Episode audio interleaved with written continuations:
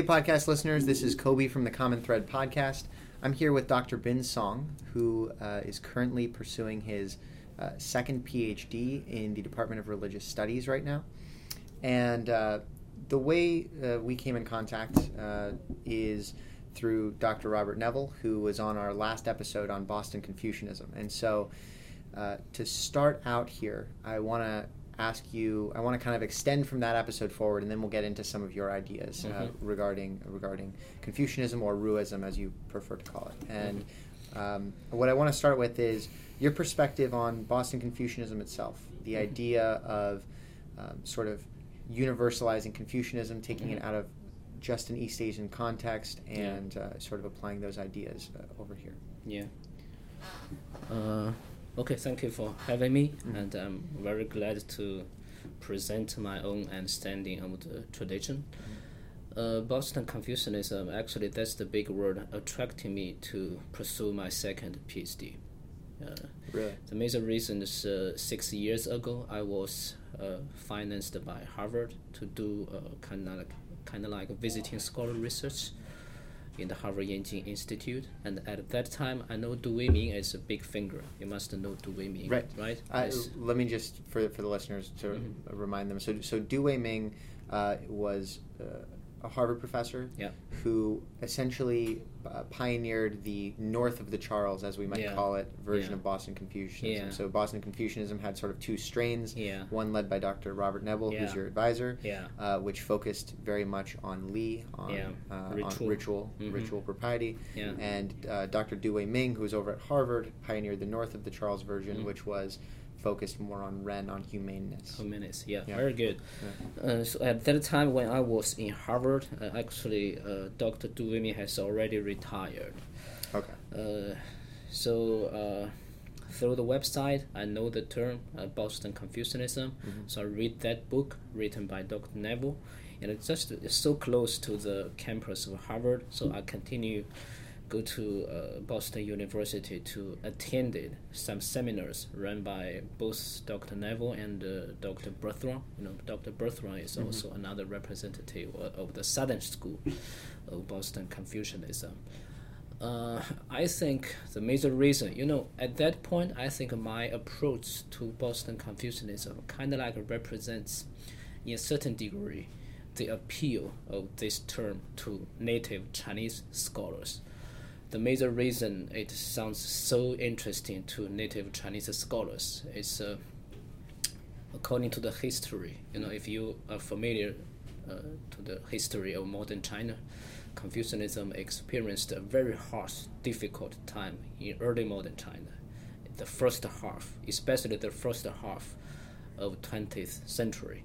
At that time, uh, people in China think Confucianism is uh, It's the reason for everything bad in traditional Chinese culture.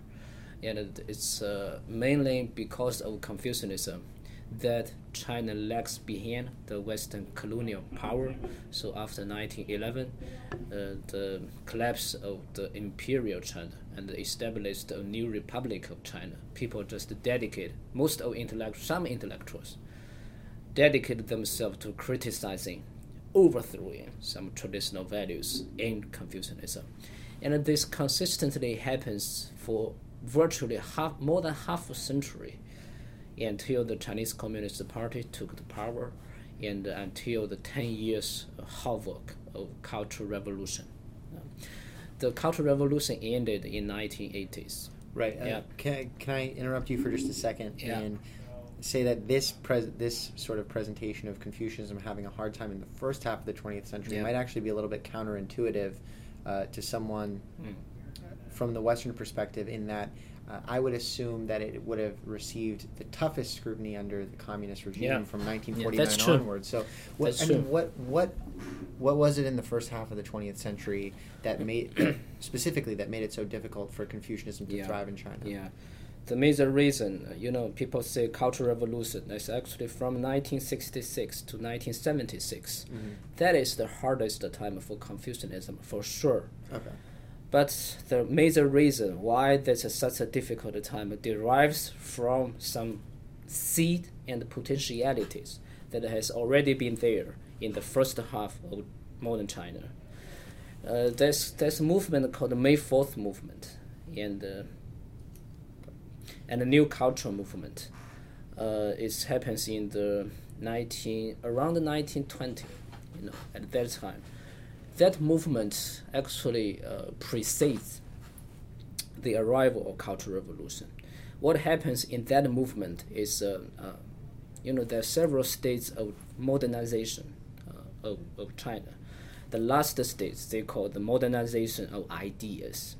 At that stage, as represented by these two movements, May Fourth Movement and the New Culture Movement. You know, you, you know the term New Culture Movement. Right. Because they think in order to modernize China, you cannot only bring new technologies, you cannot only bring new uh, industry, new political system. No, they are not enough. The, the, the most thorough efficient way to modernize China is to import advanced Western ideas, Western cultures. And uh, for most of the proponents of the two movements, it's they, hypoth- you know, they presume in order to learn something new from the West, you must destruct, destroy totally traditional Chinese culture. So there's no both end. There's just the either or. You either become a Westerner or you lose the game. So at that period, it's kind of like this very radicalized version of the dichotomy between Western and Eastern, between modern and po- and, and pre-modern, between advanced and less advanced. Many Chinese intellectuals continue to propaganda, propagate this rhetoric until Chinese Communist Party took the power. Actually, uh, the major, the mainstream uh, ideas in communist, in Chinese communist ideology is to inherit this radical anti-tradition uh, uh, rhetoric and expand it to a new level because they think uh, Marxism represents the most advanced aspect of Western culture. So, so that's the that's the major story, and uh, I think I basically give you the answer of your question, right? So that definitely answers the question, and I I want to move forward now into this sort of latter part of the twentieth century, yeah. um, under communist rule, when China starts opening up to Western ideas, yeah. um, primarily because of an economic need. Uh, yeah. So so uh, Deng Xiaoping. Uh, comes to power in nineteen seventy-nine, or complete yeah. control in nineteen seventy-nine. In the nineteen eighties, um, China starts reforming economically, and obviously this is going to bring in an influx of Western ideas. Yeah. Yet, sort of um, contrary to the belief of, of the people you were just discussing, who yeah. thought that in order to bring in Western ideas, you needed to eradicate yeah. uh, traditional Chinese ideas, yeah. what what ends up happening is there's some somewhat of a revival. Can you discuss the yeah. sort of revival of ancient Chinese uh, yeah. thought in reference to con- Confucianism yeah. at that point?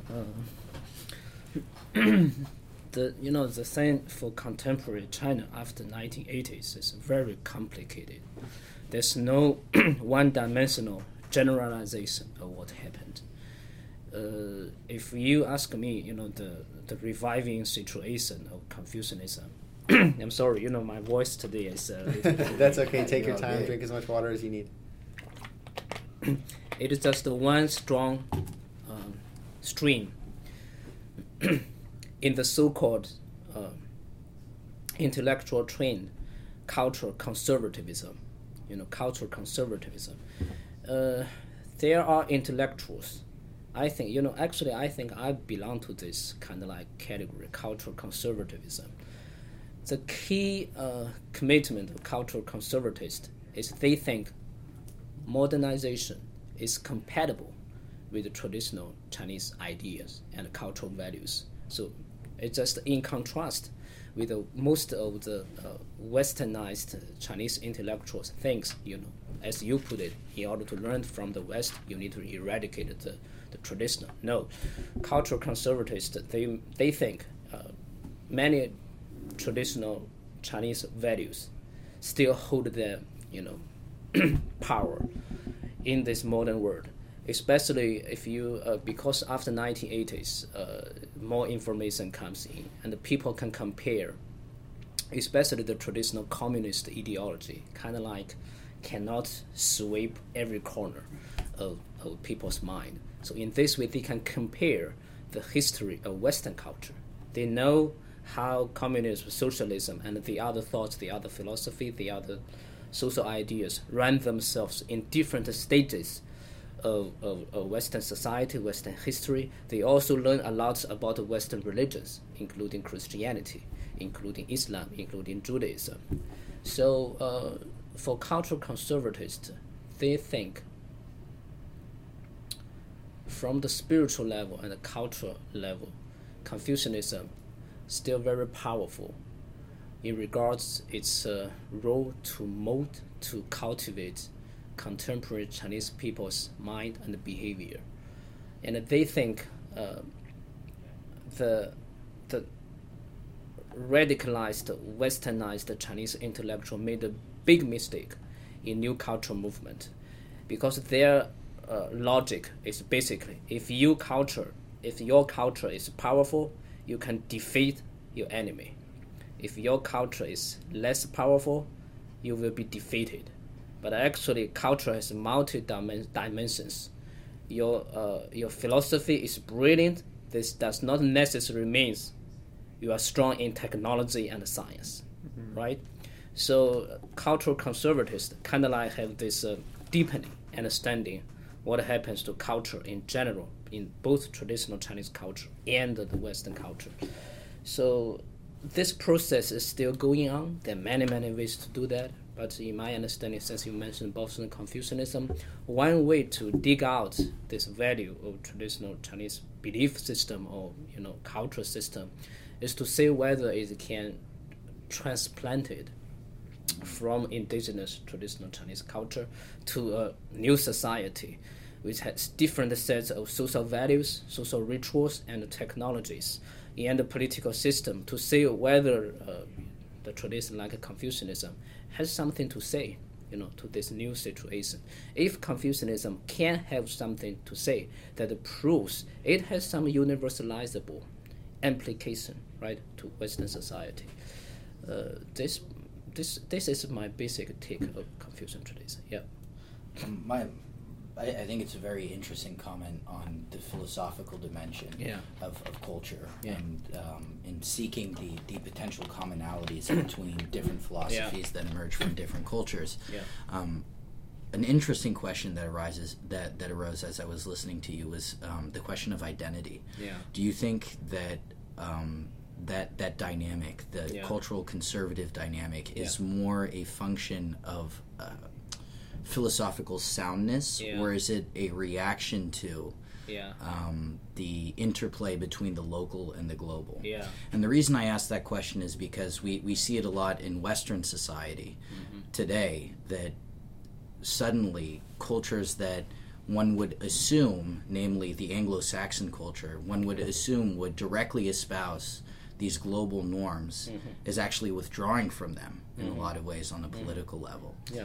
And uh, within that framework, I, I ask whether or not yeah. uh, you, you view it more as a, a political reaction, an mm-hmm. identity-based reaction, a cultural yeah. reaction, or or a philosophical one. Yeah, very good. Uh, uh, this is already a very complex question. Uh, I think the brilliance of some Chinese uh, cultural conservatives is they do not react from a visceral level. They really want to contribute something to the global culture, to the global arena, as you describe it. So what happens, uh, actually this uh, strong trend of cultural conservatism can be traced back to the same period as the New Culture Movement and the May Fourth Movement. Uh, when they happen, they actually happen simultaneously. If you look into the works of these cultural conservatives, one big rhetoric is that they think modern uh, Western culture, some part of mo- modern Western culture is, is good, it's great. Democracy is good, science is good, globalization is good. But they also think it cannot resolve everything. And especially in regard to religion, to spirituality, to, to uh, humanistic ethics, uh, this cultural con- conservative thinks uh, Confucianism has much to say, much to contribute to the... Uh, this basically means uh, their conservatism, the term conservatism, is just a convenient term describe their kind of like attached to their own tradition, but their vision is much more progressive. They really want to uh, uh, how can I say, improve, improve uh, the modern Western society using traditional uh, Chinese values. So this means identity is not a big issue. Identity is never a big issue uh, for the Confucian tradition. If you open the Analects, Uh, Confucius teaches there three basic principles to address identity issue. The first one is uh, uh, harmony without uniformity. That means everybody can contribute using their unique voice to some common uh, discourse. And they can uh, appreciate each other without undermining their own uh, commitment to their own tradition, to their own ideas. Harmony without uniformity. That's the first one. The second one is uh, if you treat the other people, you must be inclusive without discrimination, right? So that means if, if you teach Confucianism to a Westerner, to uh, people who is not familiar with that, actually uh, you want to include his own understanding, your audience, the own understanding to your, to your own tradition, and make these two different views coexist. Right? You'll be inclusive without discrimination. Zhou Er Bu Bi, that's the second principle. The third one is uh, uh, a Confucian junzi, a Confucian gentleman. Uh, be social, but do not. It's not partisan. Being social without being partisan, right? So these three basic principles: harmony without uniformity, inclusiveness without discrimination, and uh, uh, uh, being social without being partisan. It's a very strong uh, voice from Confucius himself to kind of like oppose any kind of identity politics, right? There are something good and evil. There are something right and wrong. So for this universally, uh, you know, concerned common human problem, no matter you are a Christian or Muslim, you, no matter you are Eastern or Western, everybody should contribute their own efforts to resolve it, right? Mm-hmm. I think this is a basic teaching for Confucianism. That's also the major reason why people are really hard to find a Confucian religious institution, because from this teaching of Confucianism, really hard to organize modern Confucianism as kind of church institution, right?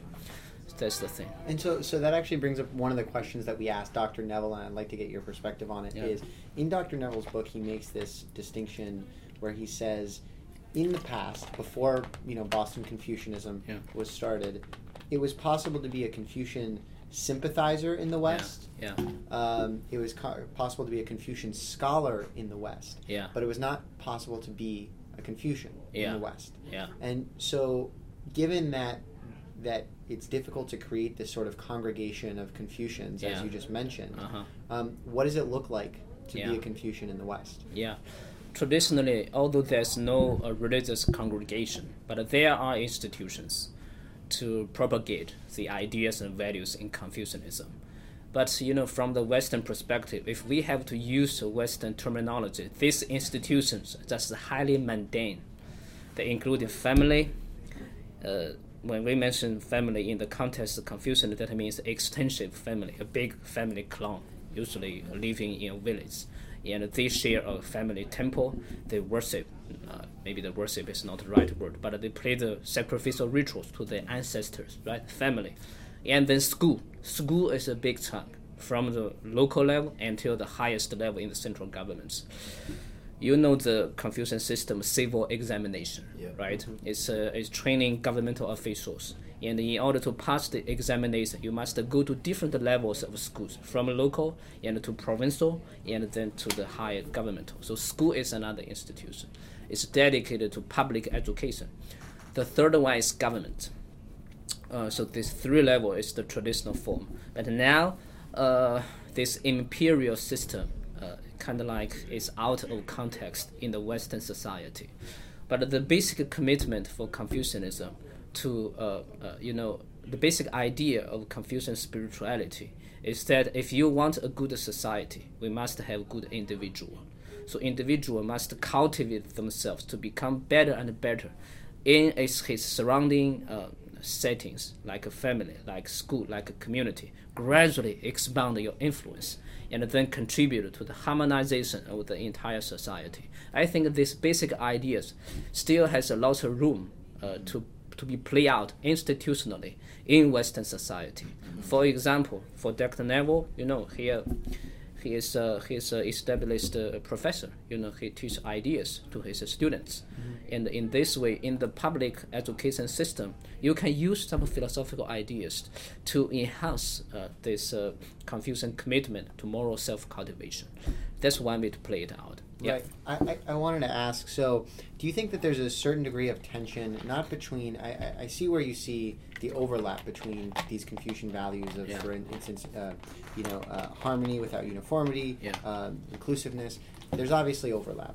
Yeah. But in respect to the sort of institutions to which you should pay deference, yeah. um, family and so yeah. forth, and, and you mentioned this sort of kind of a, almost like babushka doll of, of commitment, right, where yeah. you have like, you know, your, your small unit, your family, meaning, yeah. you know, a village or a small community. Uh-huh. Do you think there's a tension between that and the modern Western education that, that's handed down to us that says, go change the world? Boston University tells us, they yeah. say, you're going to come here, yeah. you're going to learn, and then you're going to go forth and change the yeah. world, yeah. right? And there, it seems to me that the, the sort of modern Western ethic is leapfrogging over a bunch of these very important essential steps, these smaller and what yeah. you called even more mundane institutions. Yeah. Yeah. Do you think there's a tension between that, and how does that get resolved? Why do you feel this is a, t a tension? Do you uh, think the, the thing you... you, you you were taught in Boston University is much more ambitious than the than the traditional Confucian education? Yes, I, I, so I, my, my perspective is that in Western society over yeah. the last several decades, mm-hmm. we've, we've gotten to the point where we teach students yeah. that they're capable of anything. You yeah. know, it's it, it kind of is out of the root of this yeah. power of positive thinking yeah, right. thing, you know, going yeah. back to, to mid-century sort of like psychology or, yeah. or all of these sort of like Dale Carnegie type books. Yeah. That is saying, you know, um, you know, like yeah. you, you as an individual, we're yeah. going to cultivate you as an individual, and you yeah. as an individual can go change the world if yeah. you do X, Y, and Z things, and you raise your voice. Your voice yeah. is important. When it seems to me that the Confucian message is, um, yes, individuals are important, and individuals must be respected, but as an individual, to be a yeah. virtuous individual, yeah. you should direct your energies not towards changing the world right now, mm-hmm. towards changing your community, towards yeah. being uh, um, uh, to, to, towards expressing filiality yeah. uh, and, and these sorts of things. It's, yeah. a, it's, a, it's a smaller scale, yeah. um, lower sights, but yeah. as big of an impact over time. Yeah. There's a sense of patience to it. And I, yeah, I'm, definitely. I'm curious if you, yeah. if you agree or disagree. It's, it's a brilliant expression from you, your sensitivity towards the difference. But I don't think the difference is ultimate. If you look into the idea of Junzi, the Confucian gentleman, there's uh, multiple uh, explanations from the Analects. The one standard of to be a Junzi is to be a Junzi is not like to be a utensil. Junzi bu qi. Why? Because a utensil is always constrained itself to a particular purpose, to a particular use. But the education for Junzi is must broaden your mind to make you flexible enough to be adapted to any new situations. That's the first thing. That means, you know, the traditional Western ideal liberal arts education is actually very Confucian. Right. Right. On the other hand, there's indeed a very uh, pragmatist, uh, realistic uh, sensitivity in Confucianism tradition. To teach you must start from this piecemeal, gradual progression and then achieve something uh, big. I think the major concern is uh, uh, we must uh, uh, distinguish idea and practice. Our ideal can be as grand as to be a sage. What I mean by a sage? You bring benefits to all and heaven and harmonize them all. Right? This is a very grand idea. Only some legendary figures was praised by the later Confucian followers as the perfect exemplar of this idea. But actually, for ordinary people, we must start from nearby, right? Start from our family. So from here, you know, when we talk to each other, there are lots of rituals uh, that are going on, and uh, we try to energize each other. We try to treat each other well, to finish our job well. This is actually one place we can start our self-cultivation and gradually. You know, I think uh, uh, for Kobe, you mean your major is uh, international mm-hmm. relationship, and you want to learn different cultures. That's one step you must uh, step over in order to achieve something bigger, right? I think for the uh, in the regards uh, the uh, in the regards uh, how grand the idea could be, the thing you mentioned and the thing in Confucianism is compatible. It's totally compatible. But Confucianism very emphasized the practical uh, procedure, try to realize these ideas. Yes, that's that's maybe one significant uh, feature for the Confucian tradition. Right. I just yeah. want to, uh, for the sake of the listeners, reference the uh, the specific passage that you that you mentioned from the mm-hmm. Analects uh, mm-hmm. two two point twelve, mm-hmm. which says the master says, uh, the master said. Uh, a gentleman is not a utensil. Yep. A gentleman is not a pot. It's it's yeah. translated in different ways. But the idea is that the the and and when they say gentleman, it's the concept you're referencing of a of a Junzi. Junzi, yeah. Probably not pronouncing it properly. Um, it's good enough. Yeah, exactly. Um, and I, I think that's a, a valuable lesson. And there's actually there's another passage which I just came across the other day, and I yeah. um, I I'd, I'd like to look for it here. It's uh, it's one where where. Confucius is criticized for, I think it's in, in chapter nine, where Confucius is criticized for not having skills in, in some of the sort of higher culture elements of old Chinese society, like charioteering or mm. stuff like this. And he makes a sarcastic remark saying mm. it's, it's better for an individual, mm-hmm. this is paraphrase, it, it's better for an individual to be well-versed, to be able to speak on any subject when it comes up in the room, mm-hmm. than it is for them to be an expert in any single, uh, in any single field, mm-hmm. right? Mm-hmm. Um, the the Junzi is someone who has a sort of diversity of ideas and a yeah. diversity of thought. Yeah. And uh, it's interesting because then you compare that to a saying like uh, a jack of all trades, mm-hmm. a master of none. Mm-hmm. The implication being that if you are a jack of all trades, mm-hmm. um, you're gonna you're gonna suffer for not having some specific skill. Mm-hmm. And, and more than that, that you're deficient in terms of mastery. Exactly. Yeah. Is that is that yeah. you, you do not possess any kind of expertise. Yeah. Right. And so to put this to put this in the context of Western liberal education yeah. is that it seems more often in the different um, tracks that they create, the different um, paths. There's increasing levels of specialization available yeah. to students. Yeah. Uh, so, for instance, in the nineteen seventies, you might come to a liberal arts institution and get a, get a degree, get a Bachelor of Arts mm-hmm. in liberal arts. Mm-hmm. Today, I'm getting a Bachelor of Arts in mm-hmm. international relations yeah. with a focus in foreign policy and a focus in Europe. um, so, so I'm actually curious, as someone who's obviously uh, spent a long time around universities and around the education yeah. system, how study is, is central to Confucius's ideas, yeah. and I want to know how how um, in what ways liberal arts are compatible, but then in, in what ways liberal arts institutions in America might not be compatible. Um, well, that's a that's a huge question, and I always I'm always struggling with that uh, on multiple levels. The first level is uh, where, which department will you put Confucian teaching? There, right? If you put Confucianism in department religion, well, it's a little bit weird because Confucian tradition is such a highly scholarly, critical thinking tradition. Even Confucius is not a deity; he's just a common teacher, right. right? But there are some religious dimensions in the tradition. You know, you play rituals, you do sacrificial ritual. Yes, you can study Confucianism from the perspective of religious studies. But if you put Confucianism solely in this category, it's just constraining it, right? But if you put Confucianism in the department of philosophy, is that totally good? In the in the American uh, uh, background, philosophy means some analytical thinking. Right. You must analyze. But there's many many things going on about practice in the in the Confucian tradition, right? So when Confucius say uh, Confu- uh, Junzi is not like a utensil, one meaning is uh, Junzi do not uh, Junzi does not only think, he also acts, right? So you, that means you cannot put Confucianism entirely in the department of philosophy. The same thing can be said to, you know, if you put Confucianism in the business school, oh yes, there's many, many Confucian business persons in traditional Chinese history. But, you know, it's, it's beyond that. It's more than that.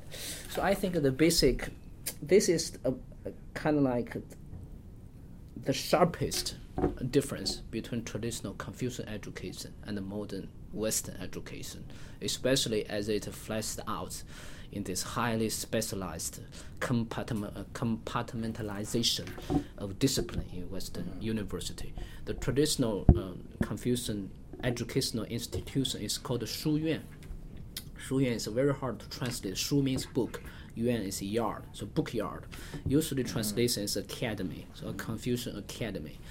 And the way to study in the Shu Yuan is highly synthetic. It's highly comprehensive. There's no obvious division between disciplines. People are just dedicated to learning the traditional Confucian classics and the classics from the other traditions. And uh, they not only learn uh, the tradition in the intellectual level, there are many, many practices.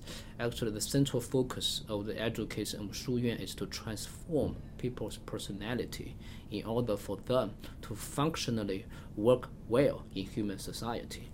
So I think that maybe in the, this, in the long run, if we can combine, you know, the Western uh, advantage of education for specialization and the traditional Chinese advantage education for comprehensiveness, there may be something really exciting will be created. I hope this day can come out. I, the question I want to follow up your, your comments with is, um, recently many academics in the West, although not necessarily at an institutional level or at a mainstream level, have observed that there's a there seems to be, at least um, on the face of it, a greater emphasis on the development of and pursuit of liberal arts studies mm-hmm. uh, across all schools of thought that's occurring in the Chinese academy versus uh, Western academies mm-hmm. that have been gradually, it's, the perception is, um, degrading the value of a, a liberal arts education within mm-hmm. the context of the labor, uh, the, the existing labor market and yeah. global economy, et cetera, et cetera. I mean, yeah. the, you know, these are w- well-trodden arguments. Mm-hmm. Um, what what is your response to that, just in terms of um, an overall Confucian perspective on Western education versus what's actually happening in China right now at yeah. an academic level? Well, I think the question you ask is all very philosophical and deep. Uh, you know, if we if we just follow the market in, in every level, you know, if our education is just to say uh, produce labor force for the established industry systems, and your sole goal is just to find a decent job to raise your family, to have a nice life, that's kind of like a still a good goal, right? Uh, according to the Confucian tradition, uh, in order for people in general to be morally abstinent, they must have some economic security. So we cannot totally deny the value of market economy. But on the other hand, if we just focus on market economy, this cannot have people become good or better, right? It cannot transform people. So what determines market? People's needs, right? If people's needs are constant, that means the pr- products we provided needs to be constant, and they will be one-dimensional.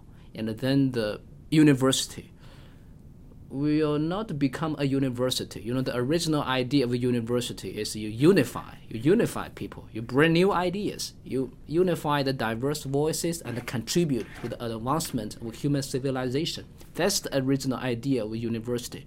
But if you just focus on market, then the university will become a subunit of the entire uh, market economy machine. It cannot change society. It cannot let a human being become better. That's the key. So there must be something we can find a middle way. On the one hand, you know, we bring uh, economic security. On the other hand, we contribute new things. Our education should be more dedicated to make people better rather than richer. That's my that's my basic reaction to that. And that's, I mean, in the in the American university context, it's considering how much one pays for an education in the yeah. United States, um, particularly at a school like Boston University. Yeah. You have this real problem where students are turning into consumers yeah. and the administration is turning into a, a yeah. business where they mm-hmm. say, we need to please our consumers, our students are the consumers, yeah. and so we're going to put emphasis on, you know, the, the business school or on mm-hmm. the engineering school, mm-hmm. um, especially also because those schools, when those students go out and do earn a lot of money, yeah. the alums, you know, um, you know, fund fund the school, and mm-hmm. so it's it's really turning into a business model, and, and I, you know, the. A, a, an institution like B U may be able to sustain the humanities for yeah, a while, yeah. but smaller institutions, liberal arts institutions, yeah. um, are essentially working on a business model that cannot sustain, that probably won't be able to sustain the art, the arts, and the humanities yeah. for as long as we need them to be, which is, you yeah. know, they need to be an essential part of society. Yeah. Then the incentive structure is just yeah. a, a little bit messed up, and I, I, I actually am curious if you know um, how. Uh, how it works in China and how they're managing right now to, in the midst of one of the most remarkable economic uh, stretches of growth in, mm-hmm. in history, mm-hmm. uh, how they're how they're managing to put such emphasis on the humanities. Well, China shares the same problem since the the basic uh, uh, university system still shares a lot of common features with the American one. But if you ask me, uh, you know. Uh, My response to that, uh, kind of like I can give you two answers, two responses. The first one, I always believe, that's my kind of like my frequently mentioned topic with my with my friends. I say humanities, the discipline of humanities, determine the future of humanity. That's my first uh, belief. Uh, you know, for the Confucian tradition, to be a human is not only a fact; it's also a value. To be a human is different from to be an animal. And uh, the spiritual dimension of Confucianism try to emphasize, if you can uh, be a human well, you will manifest the creative power of the cosmos in a new level. Actually, you help the entire cosmos to create in the humanistic sense. And this can only be achieved by humanity. So I believe, you know, if you get rid of everything about humanity, including philosophy, religion, liberal arts, critical thinking, you know, um, that's maybe one choice made by humanity themselves. But this is basically destroy human humanity themselves. That's my first answer. The second answer is, uh, uh, in the institutional level, we indeed need some reformation, without any doubt. The good thing for the Chinese system, the contemporary Chinese system, is their government is very powerful. It's much more powerful, even the American government. Yeah. Uh, so that means, you know, if you have an idea uh, uh, proposed by some experts, the government happens to accept them. It can be implemented in all levels of education quite, you know, sufficiently. In this way. Uh, You know, some traditional Confucian values still, you know, can be played out in that system. Uh, but in the long run, I still hope, you know, uh, there's some merging um, uh, value between the American system and the, and the and the Chinese system. The benefits for the Chinese system is, as I put it just now, it's very uh, efficient to implement ideas from top down. Mm-hmm. That's the that's the benefit. But the the defect of this system, you can imagine, you know, the intellectual freedom, speech um, speech freedom cannot be guaranteed quite well. Especially the ideology of the government is not straightforwardly a traditional Chinese one, mm-hmm. right? So that's the defect. But for the American side, the advantage, you know, if you focus everything upon market economy, market is, you know, continuously diversified. You cannot predict uh, the exact progress of the market. That means there are always something new come here. We cannot predict. Maybe in the long run, you know, like the automation is a big trend in the market, right?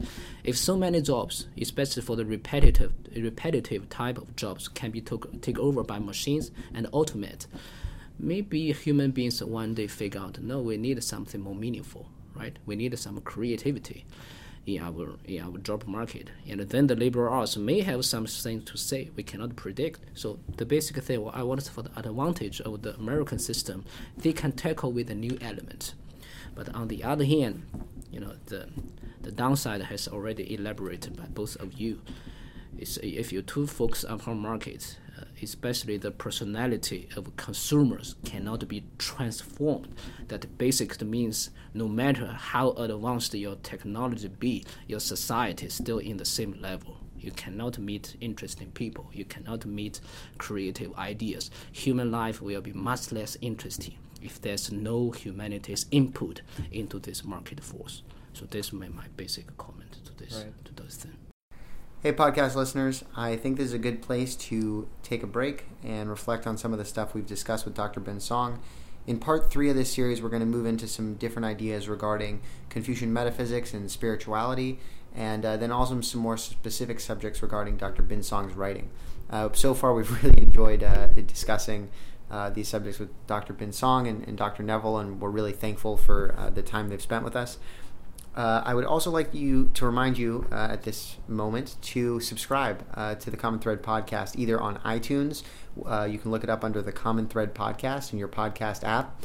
Or alternatively, if you're listening to this on the internet, on the very same page that you're on, you can click on a button a little bit lower down that says uh, you can get emails uh, anytime we drop an episode. Uh, thanks so much, and we'll keep looking for the Common Thread.